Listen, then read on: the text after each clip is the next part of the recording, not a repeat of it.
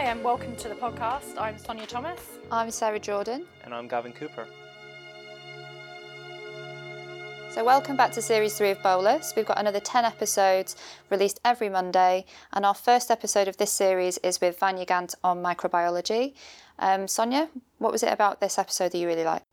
Yeah, so this uh, was an interesting episode. We haven't done one focusing just on bacteria, so it was really interesting to hear about all the different types we have in our body and how it lives with us, and not necessarily against us in a negative term that we think of when we think of our patients being neutropenic. So he explained, you know, mainly they live in the gut and how they work. And there was time to do some kind of quick fire questions that some of the ward nurses have wanted to ask um, a microbiologist. So C. diff toxin antigen, what's the difference? Is there a difference? Do we treat it differently? Piptaz, how that works, why that is the uh, kind of national first line antibiotic for neutropenic sepsis, a bit of anatomy around that, which was interesting. And Gav, do you want to tell us a bit more about what's up in season? No. Series three. Series three. You just lead so, in with series three. I mean, the next couple episodes should be great. We've got myelofibrosis, and the one after that we'll be talking about actually fertility following chemotherapy and stem cell transplants because that's I think an underappreciated area. So we spoke to Sarah Grace, one of our bone marrow transplant CNSs, um, to talk about the patient journey through bone marrow transplant and also how you find a donor. And following on from the fertility one, really, really interesting one is about CNS lymphoma. We've got some extremely knowledgeable consultants at UCLH who specialize in this disease, and we're lucky enough to be joined by Kate Cwynarski to talk us through all the ins and outs of treating patients with CNS lymphoma, a real area of specialty for her. And uh, yeah, well, thanks everyone for listening because we've now hit way over 10,000 downloads. So um... tell your friends. oh God! Sorry, did I talk over you there? No, no it was just so cringe. Thanks, Vanya, for joining us. Can you tell us a bit about bacteria? We sort of hear that bacteria is, is a necessary, uh, we've kind of got a symbiotic relationship with it. Is, is that the case? Sure. Okay, so just for the record, my name is Vanya Gant. I'm a consultant microbiologist here at UCLH, and I'm also qualified in infectious diseases. And I have had an evolving and now continuous interest with anything and everything that has to do with hematological malignancy in this trust for something like 15 years. Okay. And uh, the reason I became interested in it is because of the very nature of your work, which means that because of the malignancy itself or because of the treatments that you employ to get rid of the malignancy, you put your patients at exquisitely high risk of infections. And broadly speaking, they can be bacterial infections and they can be viral infections, but perhaps more of that later. I think I should start really by talking about us as human beings. Not everybody knows that we have 10 times more bacteria in and on us than we do our own cells. So that's an interesting fact. That means that we're just mere taxis, really, for these bacteria that have been on this planet literally thousands of times longer than we have. And, uh, you know, if the planet now is on New Year's Eve, then the bacteria came along in about June or July. and we turned up long after Christmas. We cannot and could never live without bacteria. They make vitamins for us, they make absolutely vital molecules that keep our colon healthy, we now know that they are intimately connected with our natural and normal immunity. And so we have about a kilo, a kilo and a half of them. And most people think the spleen and the thymus is where immunity happens. Well, certainly some of it does, but most of it in adults happens in the colon because most of our immune system is wrapped around our large bowel. People don't understand that. We know that all these bacteria, of which there are probably over four and a half thousand different types, some of them only found at the bottom of the Marianas Trench, 10 miles underwater, and in hot sulfur uh, vents at the bottom of the sea, happen to live in our guts as well. And these are not there by chance, they're there because they fulfill a very important role in terms of keeping us alive, and we now know educating our immune systems. And there's much work to show that they can send signals across the large bowel into lymph nodes, and the cells, our cells within there, learn to read those signals and are modulated in what they do according to what the bacteria tell them. And we now even know even more. We know there's a connection between the bacteria in the colon and the lymph nodes around the colon and the brain. And those three things are intimately connected through immunity. And they all started with bacteria. The issue really we have with hematological malignancy and its treatment is that those treatments very often destroy our natural microbiome, sometimes completely. And by so doing, whether or not you've got leukemia, if you have a destroyed microbiome, you will get sick. You will get very sick. And we can now tell from looking at people's microbiome at a stool sample whether, for example, they're an 18 year old fit person who can play five sets of tennis, or in fact, an 18 year old not so fit person with chronic disease, or in fact, a 75 year old who can play tennis. And the people who play tennis have got very different microbiological flora within them. Their microbiome is totally different, which is kind of an interesting thing in itself. The other thing to say is that the good bacteria, of which probably about 99% of our gut bacteria are, make things called short chain fatty acids. And short chain fatty acids are the only food that our gut can eat because they're a long way away from the bloodstream. And so it's not surprising, really, that when you kill off bacteria in the gut, your gut suffers. And that's why people get antibiotic associated diarrhea. And if you then take that back to the hematological malignancy situation, you're in double trouble, aren't you? Your antibiotics will destroy most of that flora, if not just about all of it. Your colon will suffer, it will become permeable, you'll get diarrhea. And of course, the colonocytes that live on the bacteria and eat their, the food they're given by the bacteria also die. And it's not surprising, then, isn't it? That maybe 95 or let's say 100% of your patients at some point in their treatment get diarrhea. And that's made 10 times worse because so many of your chemotherapeutic agents are also intensely toxic for the large bowel. So we're doing two things, aren't we? We're giving them diarrhea with chemotherapy, and we're giving them diarrhea by getting rid of the good guys that would otherwise prevent them from getting into terrible trouble with colitis. So I think the picture I want to paint is that most of the infection problems we see with bacteria in your hematology patients have got nothing to do with them being given infections. They're all to do with organisms that they carry and uh, that normally give no trouble at all because of the way the populations are changed with antibiotics and because of the chemotherapy and the destruction of immunity end up in places they shouldn't be. And the most common form of that is sepsis, which is due to the presence of organisms in the blood that have no place there. But they end up being able to get into the blood through a destroyed gut. And that's because of the chemotherapy, and that's also because of the antibiotics. And the ones that survive the antibiotics are the ones that end up in the blood. And that's why we end up in a terrible vicious circle of fever, sepsis, antibiotics, and antibiotic resistance. And can I just ask, we don't see growth from every blood culture that we send. I mean, to what extent mm. is it we're just not growing a bacteria that might be present in the blood, for example? Is the gut inflammation enough to drive a temperature and actually there is no infection in, in some wow. cases of neutropenic sepsis? Wow, what a, what a difficult question that is. So, it's a complicated answer, but essentially, we grow less than 2% of the bacteria we know live in our gut. We can't grow the other 98% because these bugs have no business growing in a microbiology laboratory. Okay, we know they're there because you can do some genomic work and you can find their sequence. So we know they're there and they're alive and you can see them under the microscope, but they never grow. So one of the reasons is that they penetrate the bloodstream and they give you fever, but since we can't pull them out with traditional blood culture technology, we never find them.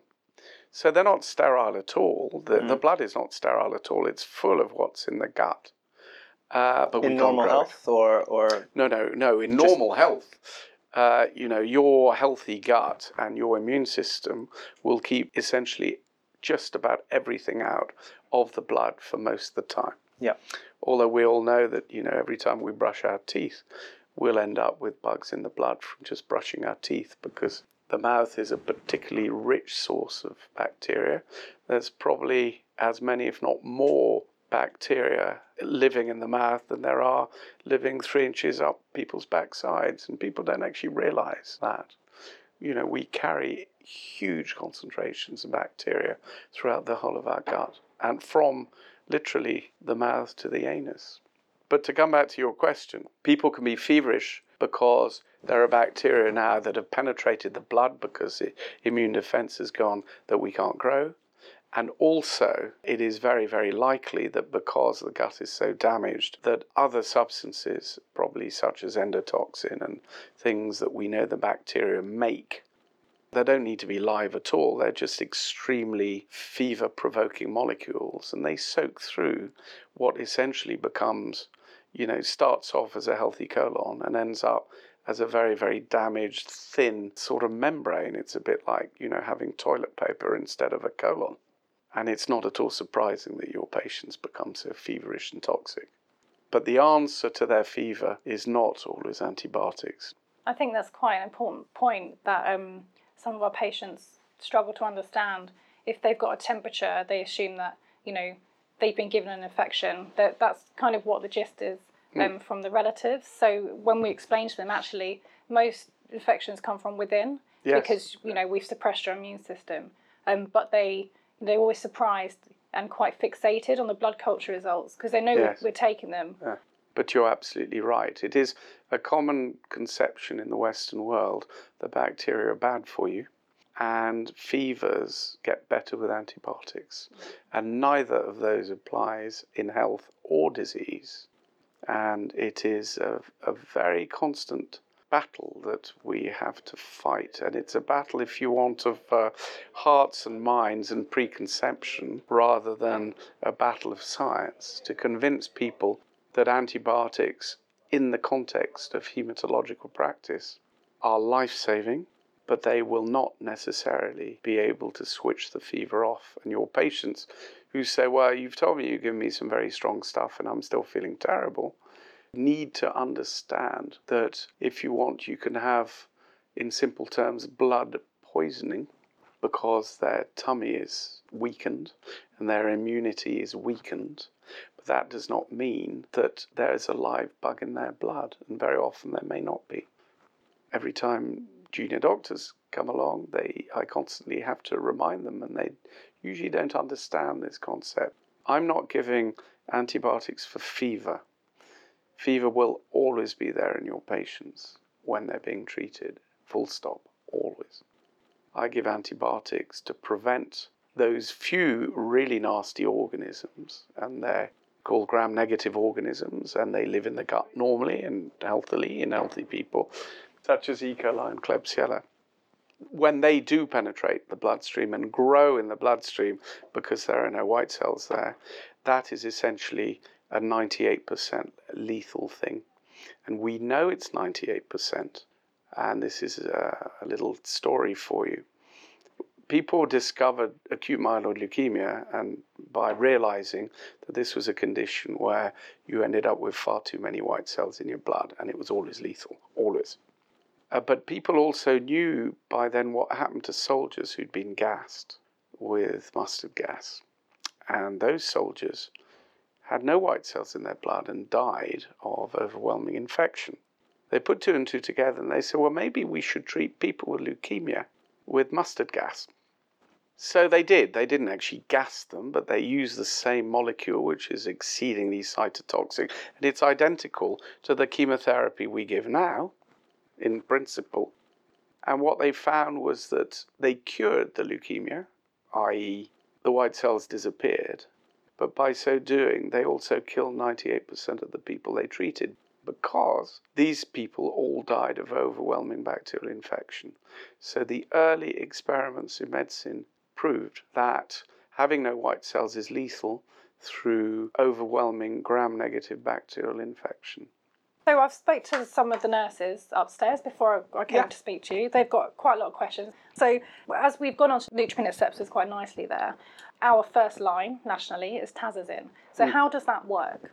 We do use Tazocin, which is which has been around for a long time. Actually, it's a remarkably uh, successful agent. So Tazocin is made out of two components. One is essentially a sort of super amoxicillin. It's the same kind of antibiotic that will also work against Pseudomonas. And the other component is this thing called Tazobactam. So let me tell you how piperacillin works. So what piperacillin does is it binds to the cell wall of the bacterium when it's dividing. And when it binds to it, it prevents the bug from making its outer capsule. And it's got to make a really tough outer capsule if it's going to survive, because otherwise these things just blow up, literally. They can't deal with the outside world.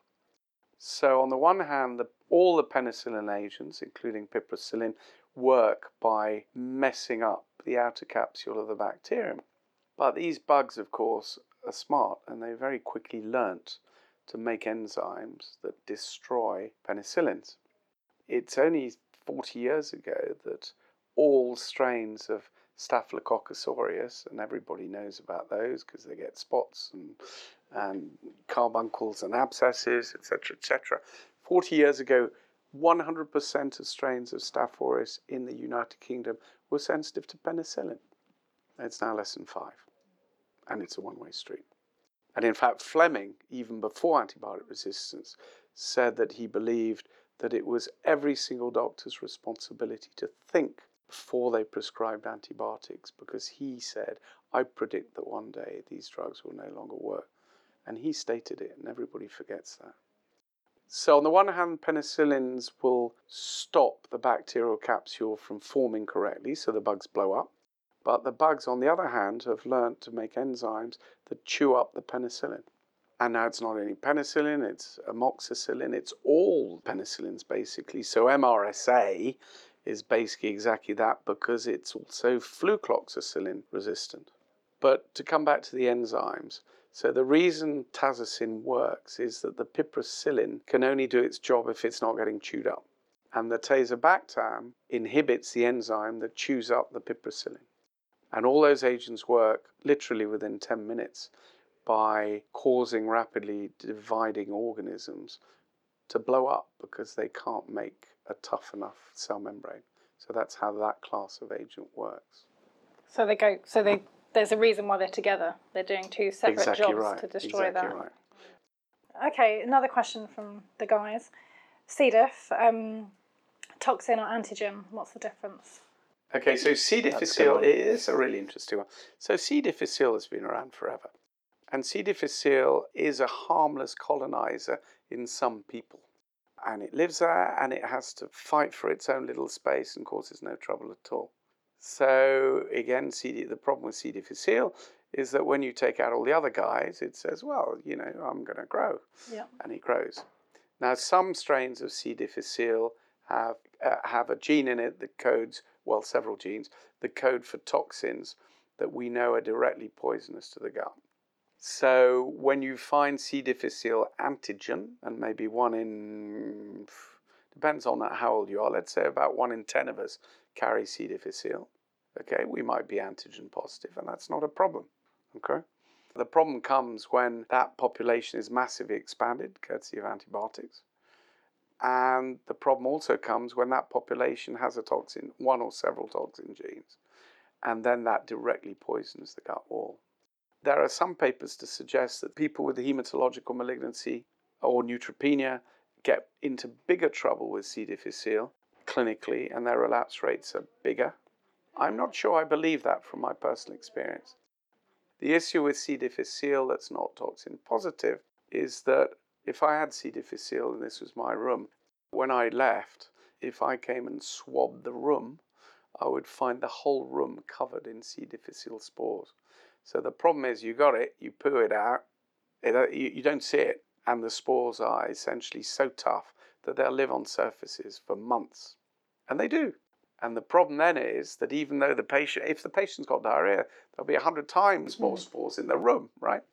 And of course, you can't just uh, wipe it with a bit of it. That doesn't work, which is why we get a bit heavy with HPV, which probably, well, to date, is probably the best way of killing it off. But even HPV does not get rid of all the C. difficile spores in one room.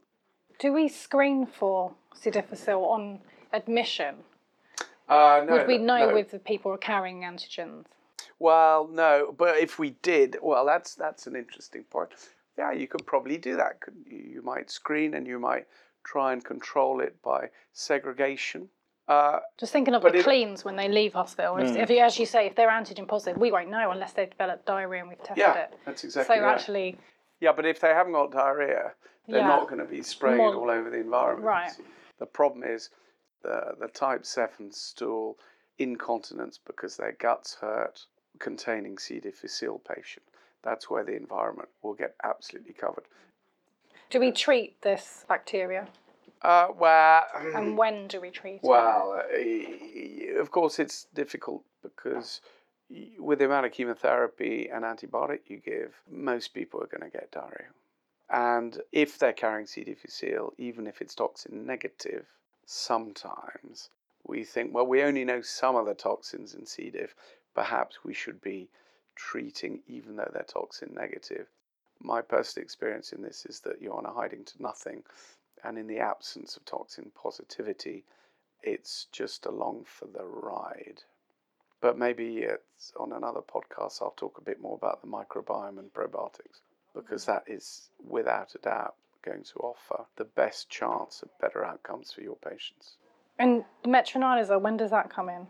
Well, you use metronidazole is effective. It's not that. Well, it is. It's pretty effective actually, and it's a standard of care. Have either of you taken metronidazole? Mm. It's horrible. So it's horrible. You feel sick. Metallic taste. You- metallic sick. taste. It's horrible. Yeah. It's horrible stuff.